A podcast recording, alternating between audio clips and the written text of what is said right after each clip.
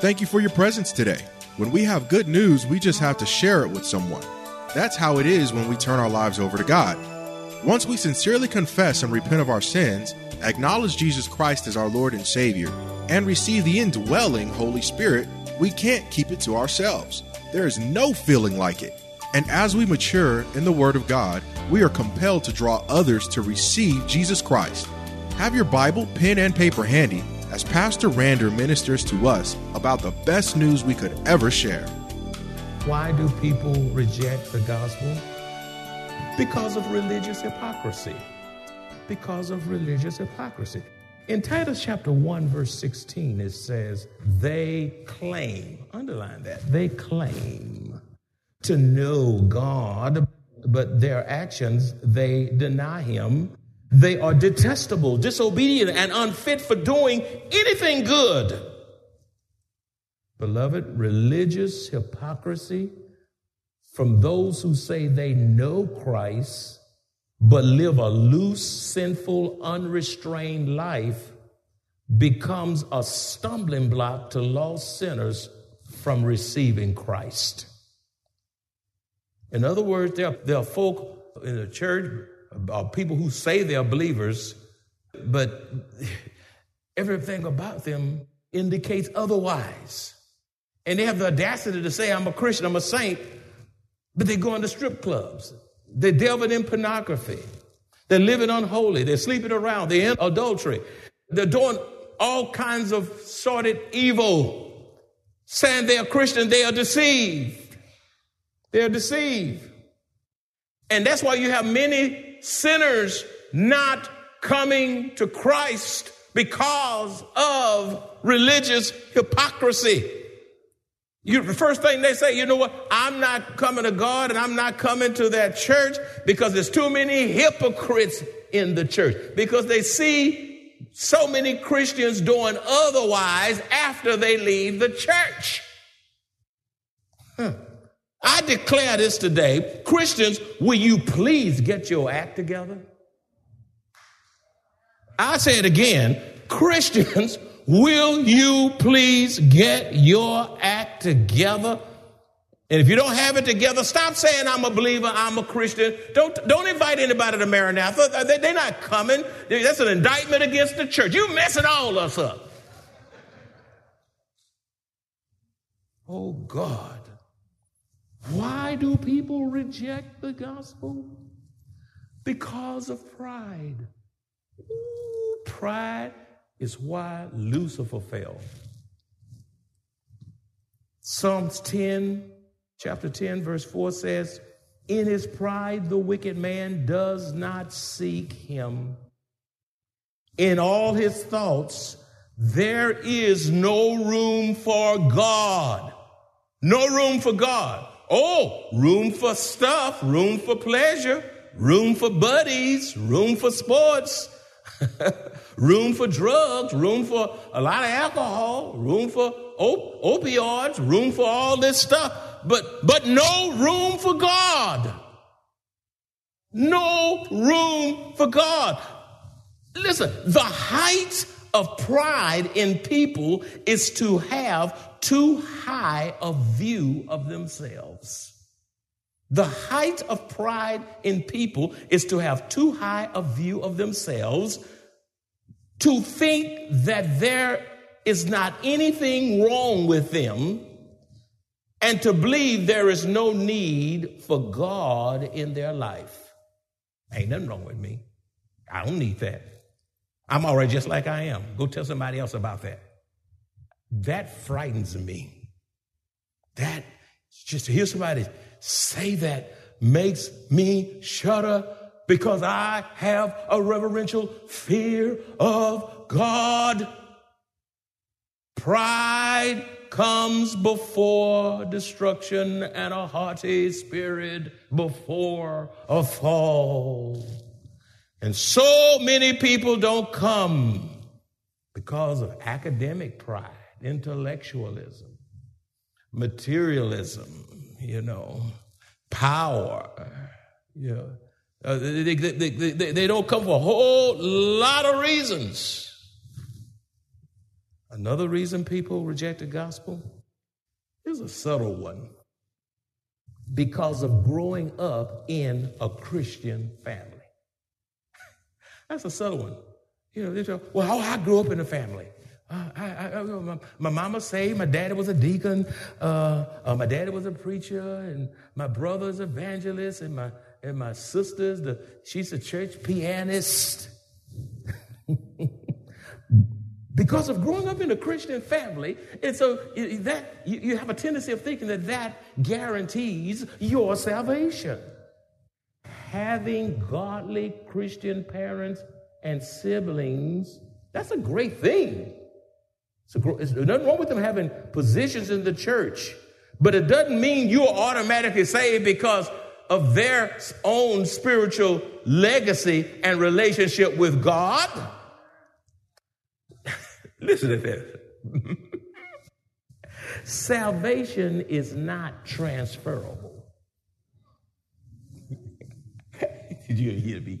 Salvation is not transferable. You don't, you don't, your mom and them, they don't just, well, I'm going to just transfer a little mind to yours, to you. You know, you, since you don't have enough sense to get saved, I'm going I'm to just, trans, yeah, I'm going to help you, boy. I'm going to help you, girl. I'm, I'm going to help you, grandchild. I'm going to just transfer a little what I got to you. No, it's not transferable. I, and let me give you a bigger thought. God has no grandchildren.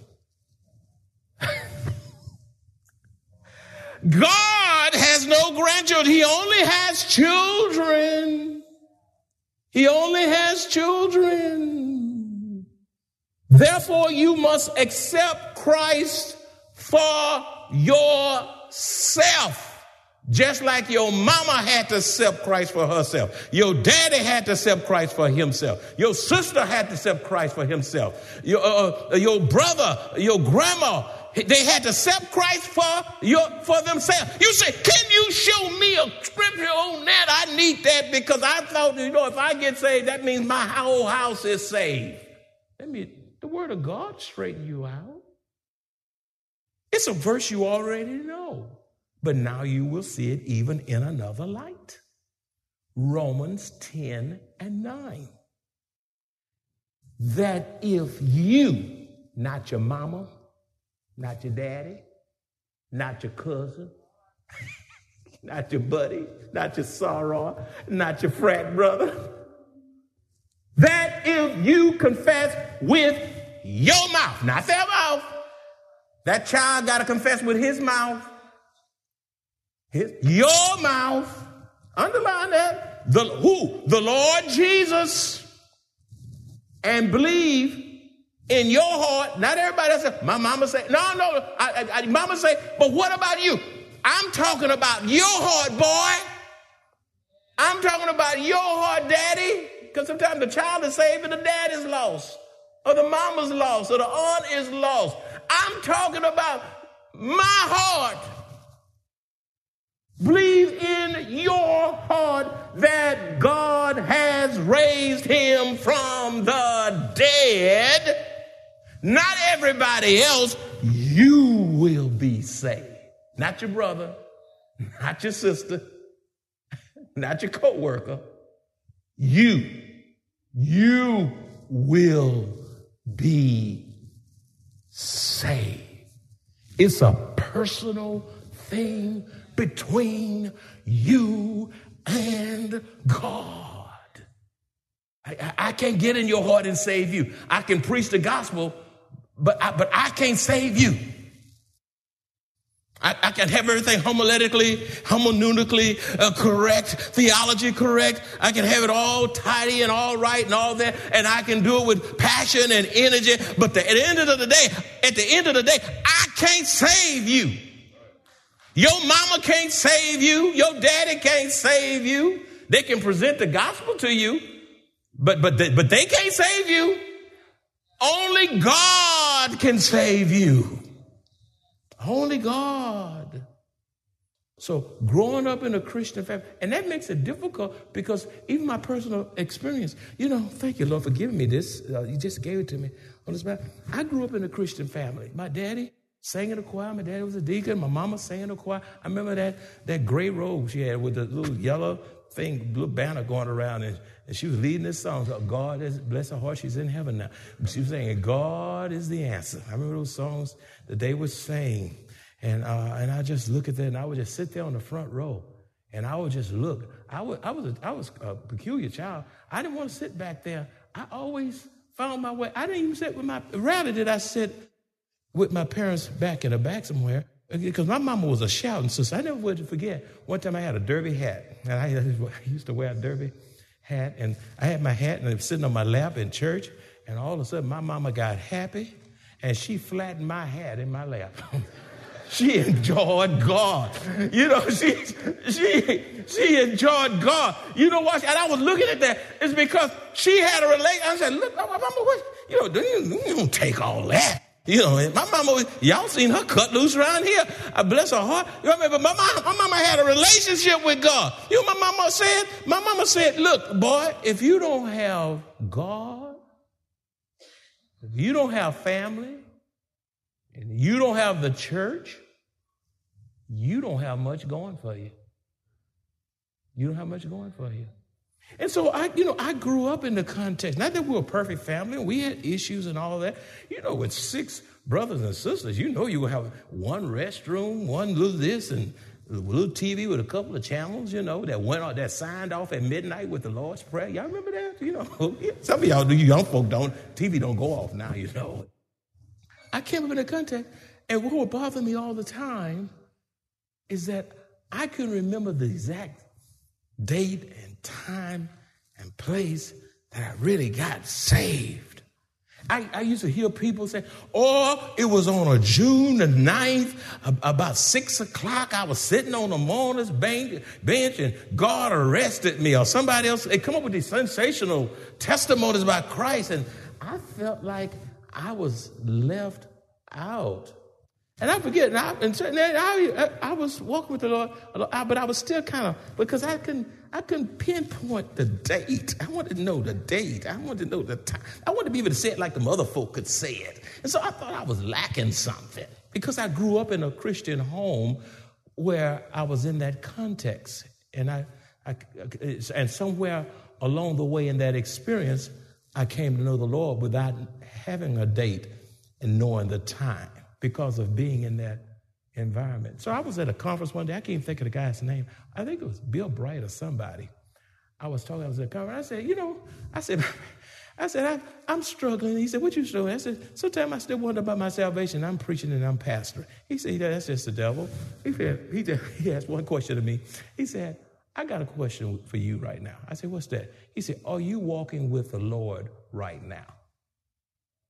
Are you believing God right now? Are you living for Christ right now? You know, he started dealing with the present and all that until everything just began to calm down, and my faith began to just get more solidified.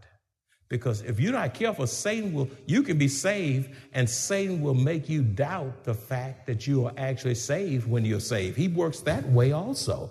You see what I'm saying? So the subtleties of how Satan works, even in a Christian context of a family, uh, can deceive you. And you, you better know without a doubt that you have your own faith, because you believe Jesus Christ for yourself. And all the demons in hell can't make you doubt the validity of your faith in Christ. Do I have a witness here?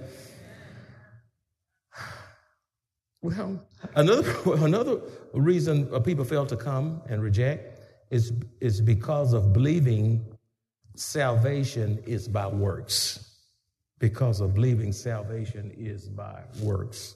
Matthew seven, twenty-one through twenty-three says, not everyone who says to me, Lord, Lord, shall enter the kingdom of heaven, but he who does the will of my Father in heaven. Many will say to me in that day, Lord, Lord, have we not prophesied in your name? Look at that. Your name. Have we not prophesied in your name? Cast out demons in your name, and done many wonders in your name. Look at verse twenty-three. And then I will declare to them, I never knew you. Depart from me, you who practice lawlessness.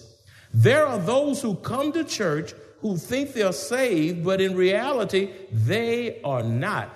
And if you come to church and have good church attendance and you go to hell from the church house, that's called going to hell the hard way, because the truth be told, you don't have to come to church to go to hell. If you don't go to hell, you can just go straight. These people, they have a false sense of security in holding on to religious tradition. They think that religious piousness and traditions, uh, they, they think baptism brings them salvation, baptism, regeneration, and all that stuff.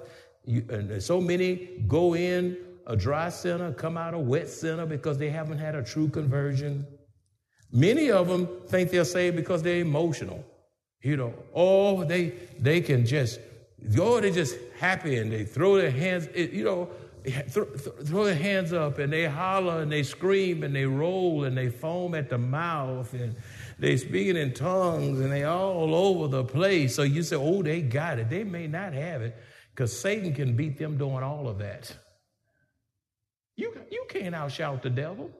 The devil can show you how to shout. The devil makes strange noises. You, you see? And some you can't, you can't outshout you can't outshout the devil. So so because you got a lot of emotion, you know. In some churches, thank you, Holy Ghost. I mean, it got me going all over the place today. You know, maybe somebody right in this section needs this. You know, I'm just messing with y'all now. So uh, there are some churches, they're all light and no emotions. You know, they, you say, what do you mean? They got the word, they got the theology, eschatology, soteriology, angelology.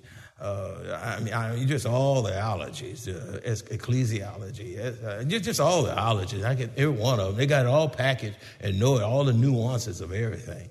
You know, they got, they, oh, they know they deep in the word of God, and the most difficult passages, they can break it down to you. But when you go in there, man, not one amen, not one hallelujah, not one praise the Lord. I'm not saying you got to be saying, now some people, they amen the sermon away. Jesus is Lord, amen. Jesus said, amen. Uh, God is good, amen. You just amen, amen. You amen God on out. You know, you can over amen. Some, I'm coming to conclude, some folks don't even know what amen means. You know, and, and, and, and but, but, you know, there's no emotions. There's no, it's just cold. It's like they're the, you know, the frozen chosen or something, you know, you, you just walk in there and you sit and it's eerily quiet. And you said, man, if God is that good, where's the rejoicing? Is there a tear? Is there a waving of the hand or a patting of the feet? Or, uh, is there some indication outwardly? I believe, and you know what? When I worship with the Jewish uh, Messianic uh, believers, man, they singing and dancing. I mean, those ooh, those worship services are just out of sight. You know, when when we have uh, uh, Rabbi Randy Shapiro come, man, man, we dancing and rejoicing. They're all over. The Jewish style of worship is very different from us. And even when you go to Africa and other, everybody. And sometimes people want to judge worship. Don't judge them. I'm just saying some, sometimes we, we we don't have that balance.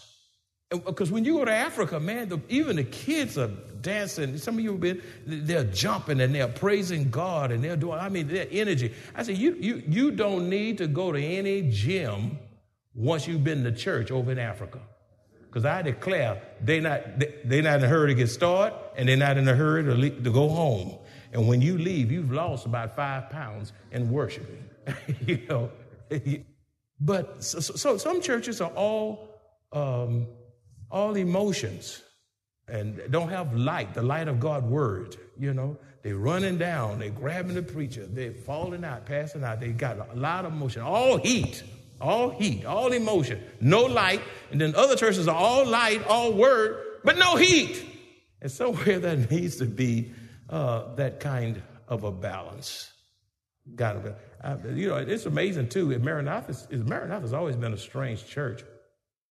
Sometimes you sit here and you act just like Presbyterians, and there's nothing wrong with that because God wants you. There are times God just wants you to be still and know that He's God. That's right. And then other times in here, I say, what? what excuse the English, but what in the world doesn't happen? Maranatha looked just like a Pentecostal church. You just dancing and jumping and enjoying God, the kids all. I mean, you know, you know, and, and you don't, and you can't, you can't predict that. And I'm so glad it's unpredictable. That's when you know it's real. It's real. So he said, but you can have all. He said, but I never knew you. I never knew you. Emotions, uh, people, because. They think because they're a good moral person, they're saved. Because they have good church attendance, they're saved. Because they're good financial contributors, uh, you, you, you owe them. They have a sense of entitlement because of how they give. Or because they're good workers in the church and they hold key positions in the church, very influential in the church. You could be influential and not have a relationship. All of which can deceive a person into thinking they are saved when they're actually lost. What a horrible thing to hear the Lord say when you stand before him, I never knew you. Depart from me. Man, that is a sobering statement. Then uh, finally, but not the least, why do people reject Christ? It's because they think they have more time. They think that, oh, you know, I don't I don't have to come later. I can do that later. You know, some, some people actually think they're going to have some kind of deathbed conversion. James chapter four, verse fourteen says, whereas you do not know what will happen tomorrow, for what is your life? It is even a vapor that appears for a little time and then vanishes away. Beloved, any one of us can die suddenly at any moment. I said, I want you to get that down. You need to write that down so it'll register. Any one of us can die suddenly at any moment. Moment. You know, if if, if I had a wish on how I could die, I know you're going to say, oh, Pastor, please don't do that. I just wish one Sunday I can just preach this message of Christ and then die. You think that would be an impact on the church? You will never forget it. And there are preachers who have preached their message, sat down, and died. And folk got right with God. Any moment. Now that can happen to me. You say, ooh, you're holding your breath. It might be me, but it might be you too. Regardless of your age, you can be five, ten. Babies die. It, it doesn't matter about your color, brown, black, white, Asian, and everything else I can't call in between, Indian, whatever you are, you, you're going to die. Regardless of your status, your position, your possessions, your plans, you're going to die. Therefore, humble yourselves and come to Christ today. Tomorrow is not promised to anyone. In closing, beloved, we, as we journey through this global pandemic with so much sickness around us, so much death all around us, not to mention the anarchy, the riots, the injustice, the merciless killings unfolding right before our eyes. You need to know that you are genuinely saved without a doubt and that nothing can separate you from the love of God. You need to know that you are genuinely saved without a doubt and that absolutely nothing can separate you from the love of God. I close with this scripture in Romans chapter eight, verses thirty-eight and thirty-nine. It says, for I am persuaded that neither death nor life, nor angels nor principalities, nor powers, nor things present, nor things to come, nor height, nor depth, nor any other created thing shall be able to separate us from the love of God, which is in Christ Jesus, our Lord. Nothing. Even this virus shouldn't separate you from the love of God. You ought to be able to worship God in spite of the virus. You ought to be a blessing to people who need the Lord in spite of the virus. This is our God moment to reach folk who are suicidal and depressed. We're not to just stay in our own little cubby hole while the, the world is going to hell. I, it's, it's bigger than a handbasket. I don't know what it is, but it's big. Where is your witness for Christ? We're in a major crisis. People have died because of the virus, have gotten sick because of the virus. You see all the racial unrest, all the confusion, all the brutality, all the injustice. And we can go on and on and on. But I got a question for you. In the midst of all of this, where is your witness?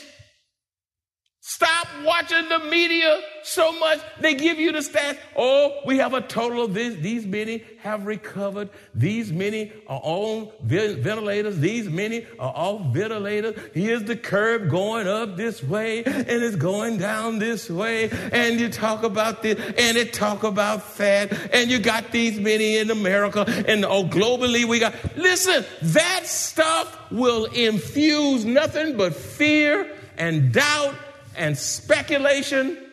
It will paralyze your faith, and you'll be of no use to God. Yo, if I should die right now, I want to die doing what God has called me to do. That's the best way. I don't want to die scared. I don't want to die paralyzed. I don't want to die in fear. I don't want to die in doubt. I want to serve my Savior to death like he served himself to death for me. And all God's children said, are we sure of our salvation in Christ Jesus? Does our light shine so brightly that it draws the lost to our Lord and Savior? Or is our light so dull that it turns the lost away from God? Are we praying for the lost? We cannot be ashamed of the gospel of Jesus Christ and expect to win the lost for the cause of Christ. If you enjoy this kind of biblical teaching by Pastor Rander, please visit us at Maranatha Bible Church, located at seventy-eight fifty-five East Loop sixteen oh four North in Converse, Texas, or call us at two one zero, eight two one, five six eight three.